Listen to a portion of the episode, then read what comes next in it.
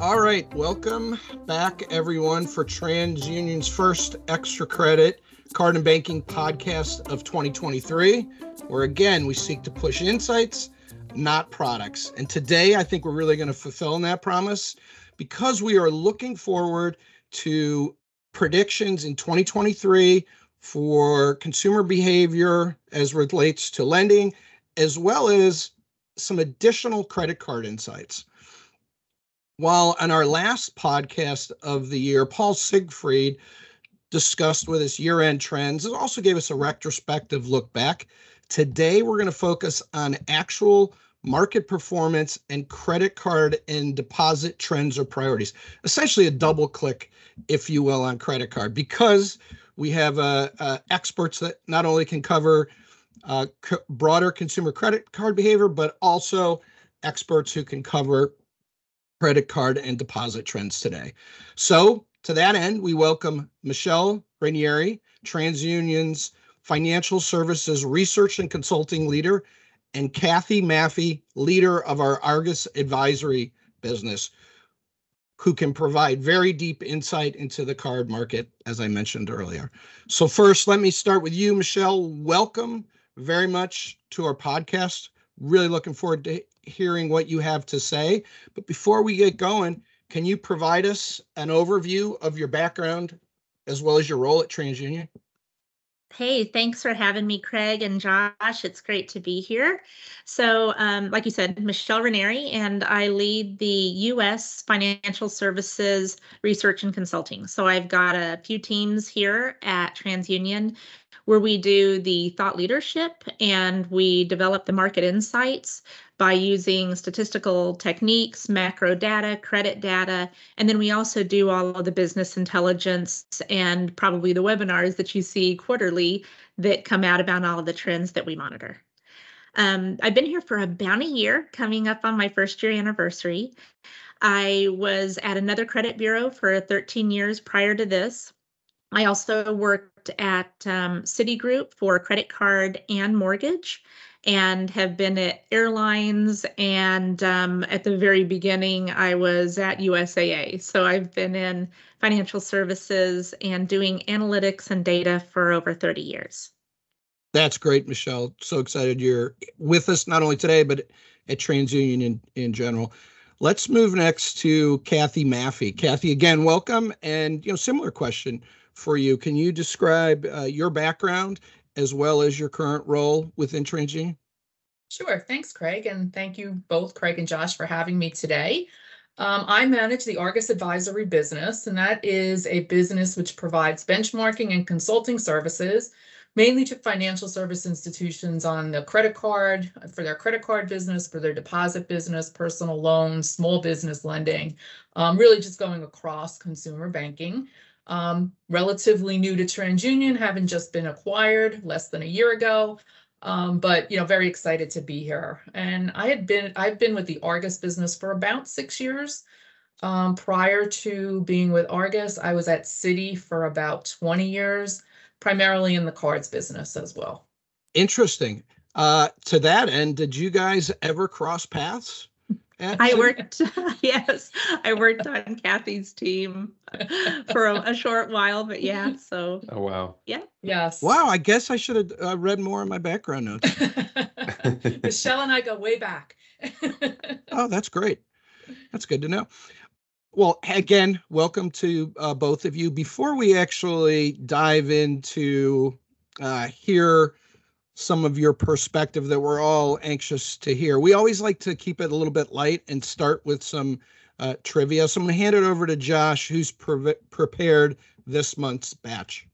Perfect. Thanks, Craig. And so, Michele, when we were talking to both you and Kathy, asking what topics you were interested in and wanted to talk about, Michele, you said geography. Kathy, you said maybe running. So these are a combination of both. So questions about running with a geographic theme. So you can work together to come up with the right answer. All right. So after finishing a marathon, which talk show host exclaimed, "Damn, this is better than winning an Emmy"? Was it A, Geraldo Rivera, B, Phil Donahue, C, Oprah Winfrey, or D, Jerry Springer? Emmy winning. Did Geralda win an Emmy? No. I think she was joking. Oh, okay. I mean, I would love for Jerry Springer to have won an Emmy too, but I don't think there's any hardware in his closet. Oprah?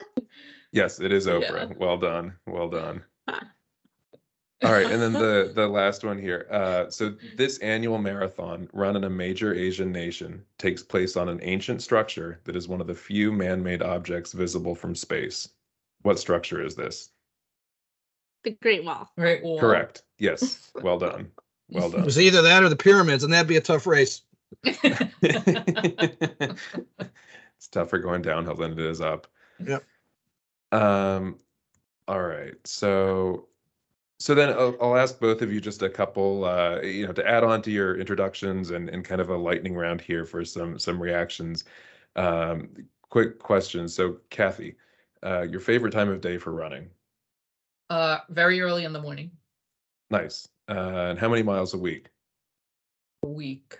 Probably like 25. A lot more than I do.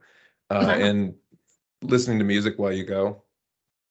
No, I usually run with a friend. I talk. Oh, I thought it was going to be if you're listening to this podcast. And favorite brand of shoe? Nike. Nice. All right, Michelle. I'm just impressed Kathy can talk while she runs. I'm like. No, I can't even talk while I'm walking usually. I know. All right, Michelle, your favorite geographic feature? My favorite geographic feature? Mm-hmm. Or type of landscape? I would say huge icebergs. Nice, nice. And how many continents have you been to? 7. Wow, impressive. Yeah, that's all of them. In case anybody wasn't sure. And which of those is your favorite? I loved Antarctica. I know it sounds crazy, and lots of people go, "Ooh, it's too cold. I'd never go there." But I would put it above many other places that I have gone. It's beautiful. It's cold, but I have seen 1 million wild penguins up close, and it's phenomenal. It is just fabulous to see that terrain, and it's clean, and the air is clear. I would recommend it to anybody. But amazing. What does 1 million penguins smell like? 1 million penguins, 1,000,001. All right. And last question: what would be top of your list for a country you haven't been to yet that you'd like to go to? I have not been to Vietnam, Cambodia yet, so both of those are on my list maybe this year. So I've missed those, and I would love to go. Very nice. So let's move into talking market forecasts, and let's turn first to Michele, and let's talk about the health of the consumer, and let's keep it U.S. focused. Apologies to our international listeners. So what do you see happening, Michele, with consumer credit health in 2023, and why? So this next year looks like it's going to be a tough year for consumers with credit and with their finances. Year over year, we have done a forecast, and we're expecting card, personal loan, and mortgages all to have decreased originations and to have an increase of delinquencies. So not the direction anybody wants either of those. On the other hand, the bright spot is that we are expecting that auto will have an increase of originations and kind of flat to slight decrease of delinquencies. And we're expecting that home equity products, probably both lines and loans, to increase originations while we're seeing such a decrease in refinances for mortgages. And so just to elaborate a little bit more on that, there's still going to be financial stress on consumers for the rest of the year. We've seen inflation come down a little bit, so a slight relief in CPI in December that came down to 6.5%. We also saw that the Fed decreased their interest rate hikes in December from 75 basis points that we saw several times in 2022 to 50 basis points in December. So really that top level assessment is that goods and services with inflation still continuing will be more expensive. And when you layer on top of that, when consumers use credit to make those purchases, that interest rates will make that even more expensive. You know, not the best of outlooks that we're anticipating right now, but we've got several scenarios, and that was the one that was the most persistent. And we're expecting inflationary situations to continue to stress consumers through the end of the year. Thanks, Michele. Are there any metrics that you want to opine on to give us sort of a hard-hitting, insight into what we can see in 2023, whether it's, credit scores, level of credit, unemployment, delinquencies, anything key that you would highlight as to the upcoming environment? Sure.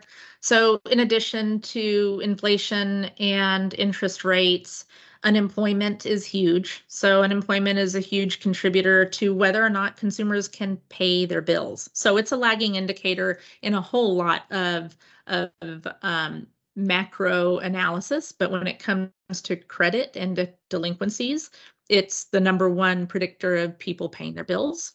So that's one of the most important things. That goes with that, though, is the quits rate. So consumers are still quitting their jobs at record rates. And what that means is that there is a confidence level in people when they quit a job and go to another job, particularly when it's in an economic stress time period, because everybody knows, I'll say, that when a company has to do layoffs, it is very typical that the last one in is the first one that is out. And so knowing that, and yet still people are electing to change jobs at this time, I think shows that there's a certain level of confidence for them. Also, we do a survey that is the Consumer Pulse Survey that asks consumers how do they feel about the next 12 months. And in general, they felt like there was going to be a recession. 82% of them said that they thought there'd be a recession coming. But really interestingly, when you ask them what do they think about their finances and the optimism in the next 12 months of their finances, 52% said that they were optimistic. Drilling down into that a little bit more, over 60% of people who were Gen Z and over 60% of people who were millennials said that they were more optimistic about next year's finances for themselves. And so I've given this a lot of thought. I think that the reason for this is that people who are at the beginning of their careers typically get more promotions, you get more pay increases, you might be changing your job, like we just talked about, more frequently because you're at the beginning of that career. And so you see that there is a path to you making more money next year. Conversely, people who have been more established in their careers don't have those big of changes. They probably don't get as big of a percentage of pay increases. And people who are more established have more invested in the stock market. And they have their retirement funds already set up, and the stock market isn't doing very well year over year either. And so they're probably feeling more of a pinch than the people who are probably younger and newer in their careers. That's great insight. It's really interesting, those statistics from I'll call it the Consumer Stated Preference Survey, but that provides some definite food for thought, particularly the differences in those percentages that you quoted. Let's move on to thinking about the consumer credit lending more from a line of business perspective. Is there any particular line of business, whether it's auto, credit card, mortgage, or consumer lending, you think will be most challenging, or conversely, is there one of those lines of business that you think may hold up the best, at least in terms of originations or delinquency perspective? On the positive side, auto looks like it's going to do well. It's had a little bit of a rough time, not as rough as some of the others. there's been a little bit of a pullback of originations. A lot of that was supply-based, though, because there wasn't as much supply, different reasons, but a lot of it had to do with the chips over a couple of years not being manufactured. And so now we're seeing this start to pick up. And so we expect that originations year over year will increase, say, 4.5 to 5%. And so that's great because they're going to start to come back a little bit in this next year, and their delinquencies are going to look better. So right now they're sitting at about 2%. We expect that that'll have a 6% decrease and get down to about 1.9%. So we're anticipating that auto is going to have a better year than the other products or lines of businesses. Now, the one that's probably, I would say, the most challenged this year, I would say that might be the personal loans, unsecured personal loans. So originations have had some really high peaks in originations in the last couple of years, but we're going to see a decrease in originations this year, both in terms of a decrease in the middle of the year, and the year over year is going to be down probably about 13%. And so I think that that's going to be based on, I mean, it was statistically derived, but I think that that's also based on delinquencies that we've already seen, and that lenders start to kind of slow down a little bit when they see a lot of delinquencies. The delinquencies that we see right now for personal loans is in the 4% range, and we're expecting year over year for that to increase so that at the end of 2023, that will be up to about 4.3%, which is about a 5% increase. And so we think that personal loans are going to have a challenge. That's a lot to think about, particularly it's great to see auto coming back, but, you know, personal lending, and I think even to some extent card, that are going to be a little more challenged. And obviously everyone knows the mortgage story. Thank you, Michele. That was fantastic. I do have one other question for you, and this is maybe an unfair question, but, you know, thinking qualitatively, not looking at the numbers, are there any, I'll call them black swan risks that you're looking at that really could impact, you know, the economy, whether it's geopolitics or, you know, health or something like that? Is there anything out there that we should be looking at?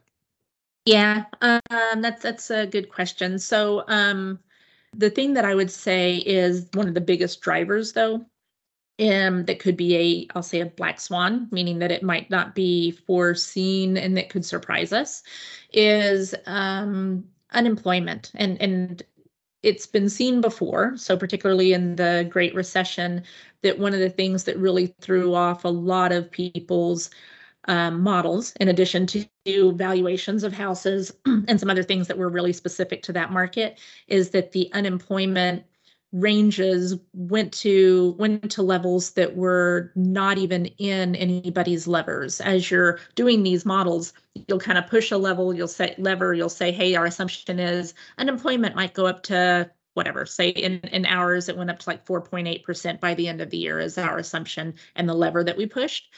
But if that goes significantly higher, if that started to unravel, to a higher level than 5%, or if it went higher in the middle of the year, even if it settled more at the end of the year, the repercussions that I think that we would see as an industry would be high. So the delinquencies would certainly be much higher than what we have forecast. And in turn, I think the originations would also suffer because lenders would encounter a market that they weren't anticipating and slow down.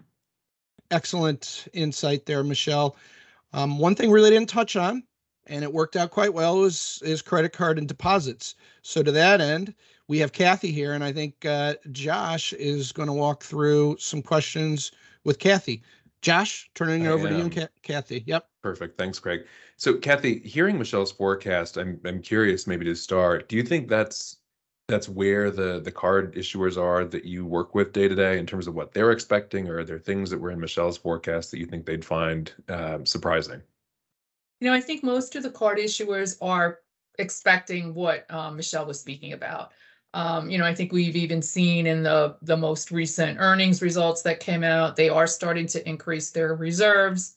and they're expecting to see losses starting to rise. And we're starting to see the actual loss rates on the card portfolios rising slightly, nothing at all drastic or nothing at all to be alarmed about right now, but starting to tick up a little bit, and primarily in the riskier segments, not across the entire book of business, if that makes sense. So, you know, yes, the answer to your question, I think the expectation is there that there will be a little bit more stress in the business as we go through this year. So kind of in reaction to that, so loss rates may be going up a bit, and again, to your point, and more so in some pockets than others, but I assume the customers are still looking to grow and thinking about how they drive profitable results. So how are they planning, or what are they doing? And you mentioned reserves as well, but beyond kind of on the risk side, looking to growth, what are they doing? Yeah, I mean, I'd say they are all still planning growth, right? So I am not hearing or seeing this huge retrenching in the marketplace, but I would say the issuers are being a lot more targeted and segmented in terms of where they are looking to grow. So there's a lot more diligence being placed on, you know, credit criteria and acquisition strategies to make sure that they're actually going after the right segments of the population where they would have the best chance at the highest levels of profitability and, you know, not have as much stress from a risk perspective. That's helpful. And one of the things that you and your team do kind of on a day-to-day basis is engage with some of the senior-most leaders at card issuers and have some really detailed conversations on strategies and what you're observing. So I'm curious, thinking about, you know, what you just mentioned and Michelle's forecast, are there any places where you see folks, you know, a little unprepared for the year ahead or some of the challenges that lay around the corner? You know, I don't know whether I would call it unprepared, but I will say there are, you know, certain issuers that might have had some ideas about expansion or coming up with different types of products that they may not move forward with right now in this market. So, like I said earlier, there's still the desire for growth, but not going into as much of a riskier type of strategy, but really playing it safe in terms of where they want to get that growth. But I do think they find it to be very important to not pull back so much. You know, if I think back, you know, Michele made mention to the Great Recession. I think the issuers that had the hardest time back then are the ones that retrenched so far, they couldn't come back from it. So I think everybody learned from that experience.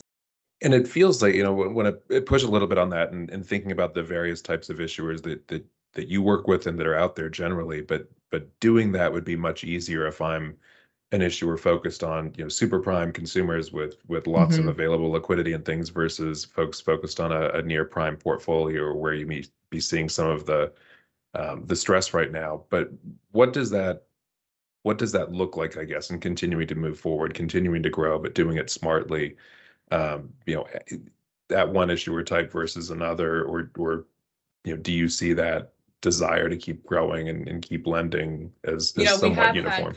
Yeah, I mean, we've had conversations with some of our near prime issuers where they're looking to start going a little bit more prime, you know, so we're having conversations to say, all right, how do we grow, but in maybe a slightly different place than we've been in the past, and pulling them up into a, you know, a better risk universe. So that's what they're doing.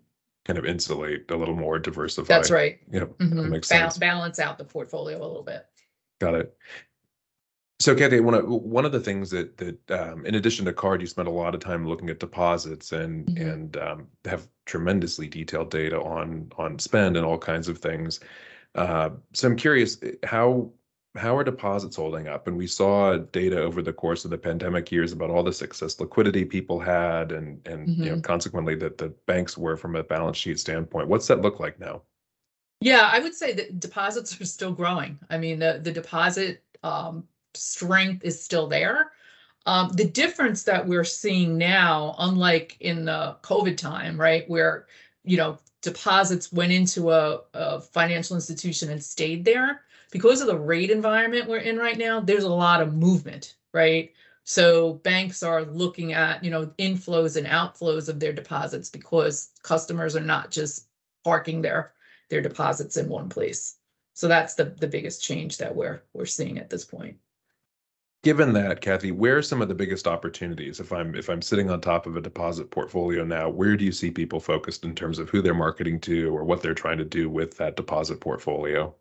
Yeah, a couple different things. I mean, there are banks that are out there looking at, different types of products, lots of products out there now without the overdraft fees and things like that, so that they can kind of attract, the better customers. There's also, particularly for some of the, the bigger banks and even super regional type banks, really looking at that total customer perspective. So really trying to focus on that customer where they have multiple products with the bank.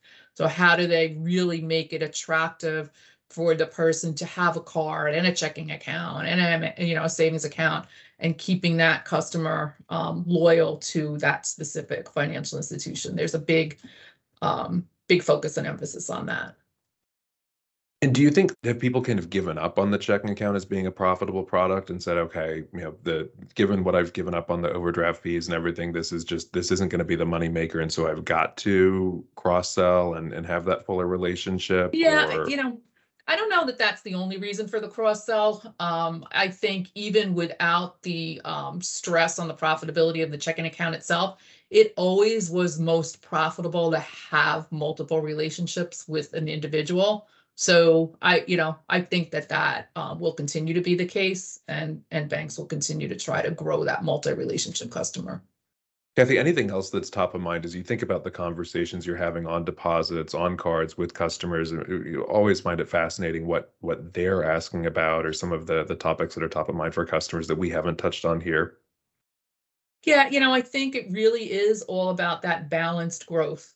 And the profitability, how do they keep the revenue up and continuing to grow? Because that's been, always been a challenge. We're seeing a lot more activity now, even in the balance transfer space. So still looking to grow those balances, just to make sure that they have an ongoing, revenue stream. And for a while that had been a challenge, and it's, payment rates were so high, they were struggling to keep revolving balance. So there is that constant focus and emphasis on, lifting that revenue. So it's that balance, right? You got to worry about the credit loss, obviously, but, building the revenue is just as important.